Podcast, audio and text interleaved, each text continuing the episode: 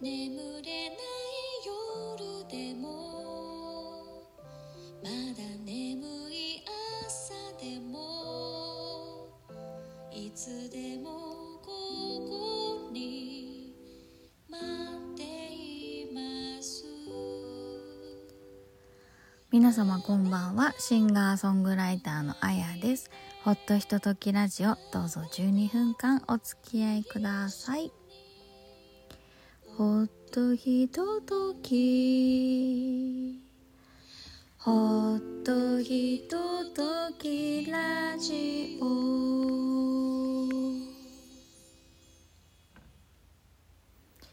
第114回目のアップロードになります。皆様いかがお過ごしでしょうか、えー1月31日です。もう2024年の1月が終わろうとしております。なんかあの今年は1月の3日から更新してるじゃないですか。だからなんか4回があっという間でしたね。大変に早かったと思います。でもねちょっと前に大寒だったはずなのに今夜の横浜あったかくって結構帰ってくる時ね風は強かったんですけどあったかくって本当に。マフラーちょっと外しましたぐらいあったかい13度ぐらい今ありますよ。あのーパソコン立ち上げたら13度って書いてありました。すごいよね。ねそんな感じですがいよいよ明日から両トレモロのお二人の 3days に私もゲストとして出させていただくのでね明日は岐阜。2月の1日は岐阜のアイランドカフェ。で2月の2日は、えー兵庫県神戸の g ベックホール。2月の3日は東京の池袋にありますアップルジャンプで歌わせていただくことになっております。ねどうなるかな？楽しみです。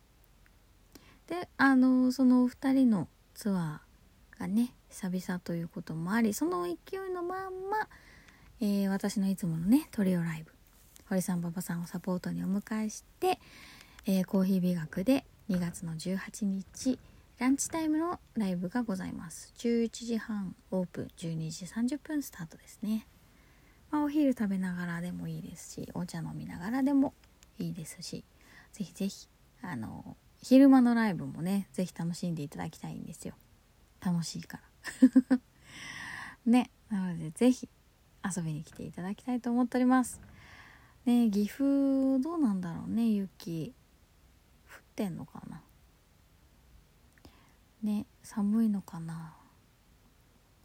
なんかこう旅って身軽で行きたいじゃないですか。でもまあ今回は、まあ、衣装があるのでねちょっとお洋服は多めに持っていかなくちゃいけないんですけど。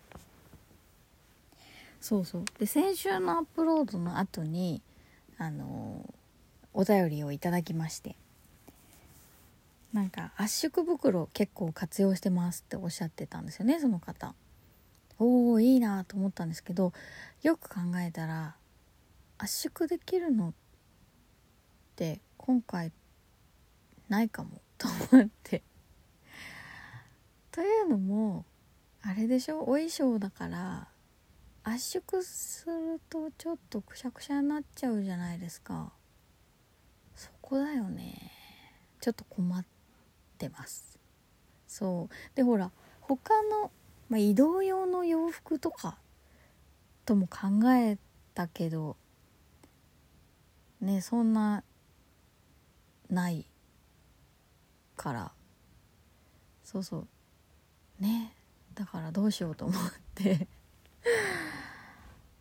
であとねい舞台用の靴だからこういっぱい歩くだろうからねヒールがついてるものを履いていくつもりはなくてだから衣装用のお靴は守っていかなくちゃいけないでしょ。それは当然だけど圧縮できないし。で私別にあの何のこだわりもないんですよ。結構ほら枕変わると眠れないっておっしゃる方とかこれを着ないと眠れないっておっしゃる方とかいるでしょ。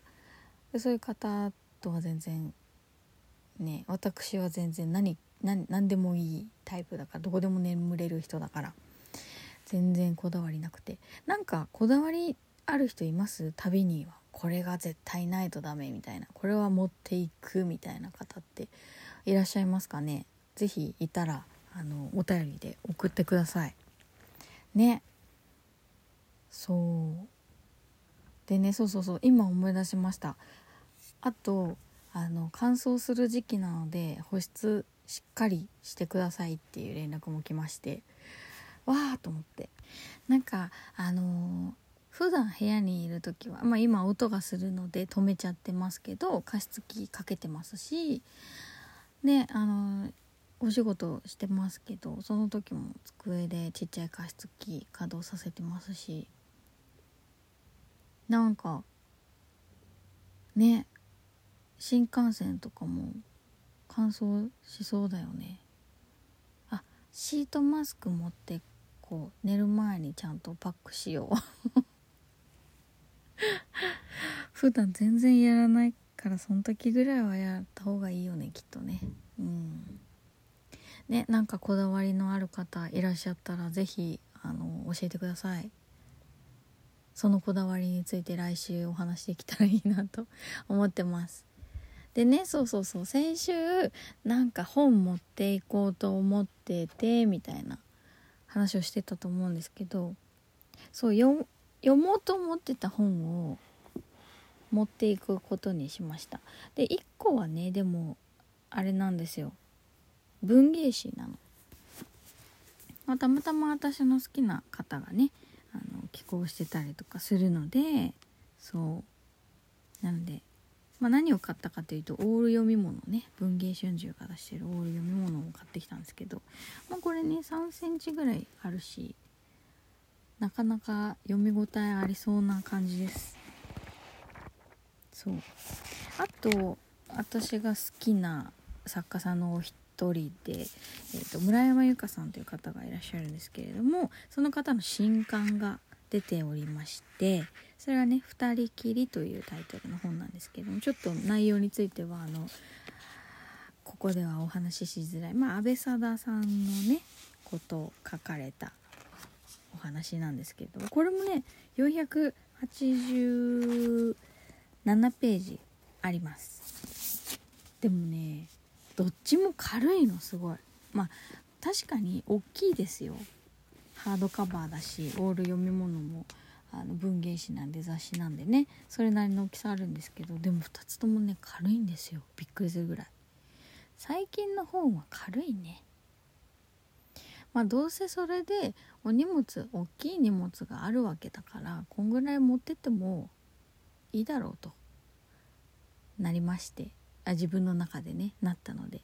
で今あと普段ね最近こう持ち歩いて読んでる文庫本がありましてえっ、ー、とねこれは小川陽子さんの「猫を抱いて象と泳ぐ」という本なんですがこれはあのー、チェスのお話チェスをめぐるお話なんですけどすごくねあのまだ全部は読んでないですけどとても素敵なお話です。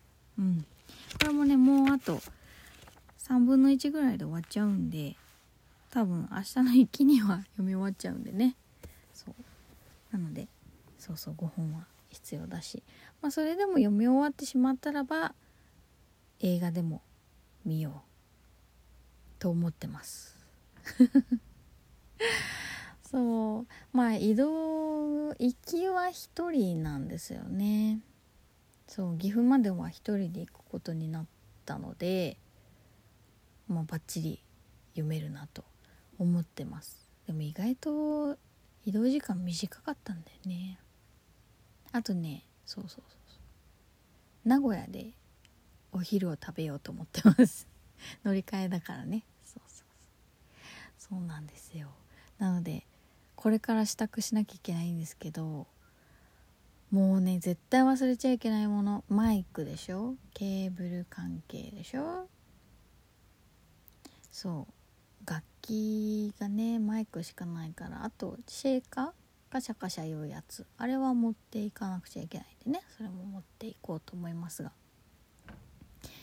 そう。ちょっとね気になるからパソコンを持っていくかどうしようか今悩んでるところです。どうしよう。パソコンを持っていくか。iPad で済ますか。でも iPad も古いからな。どうしようかな。とかいろいろ考えてて。でねあの実はこの間えいつだっけな。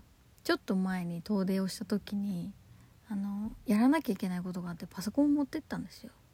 で多分2時間ぐらいがっつり作業するからと思って絶対アダプター忘れちゃいけないと思ってアダプターとあのケーブル？あ持ってたの。でそん今ねこうこの間壊れちゃったんで新しく携帯したんですけどその前に使ってた携帯電話ってめっちゃ電池の減りが早くって絶対充電器がないとやっていけないのにもかかわらずパソコンがあるからいいやと思っちゃったんですよね私。すっかり。でパソコンのアダプターってタイプ C なんですよ。だけど携帯電話の充電用のケーブルって USB だったの。もうね本当すっごいミスして。まあお借りしたのでねあのことなきゃ得ましたけれども。モバイルバッテリーは使えないしさもう。っていうことがないように今回はしっかりとあの準備をしていきたいなと思います。パソコン持ってくかどうしようか悩んでおりますがね。でもでもあと忘れちゃいけないのは CD ですね。CD はあのライブ会場で販売しますので是非お求めください。というわけでバイバイ。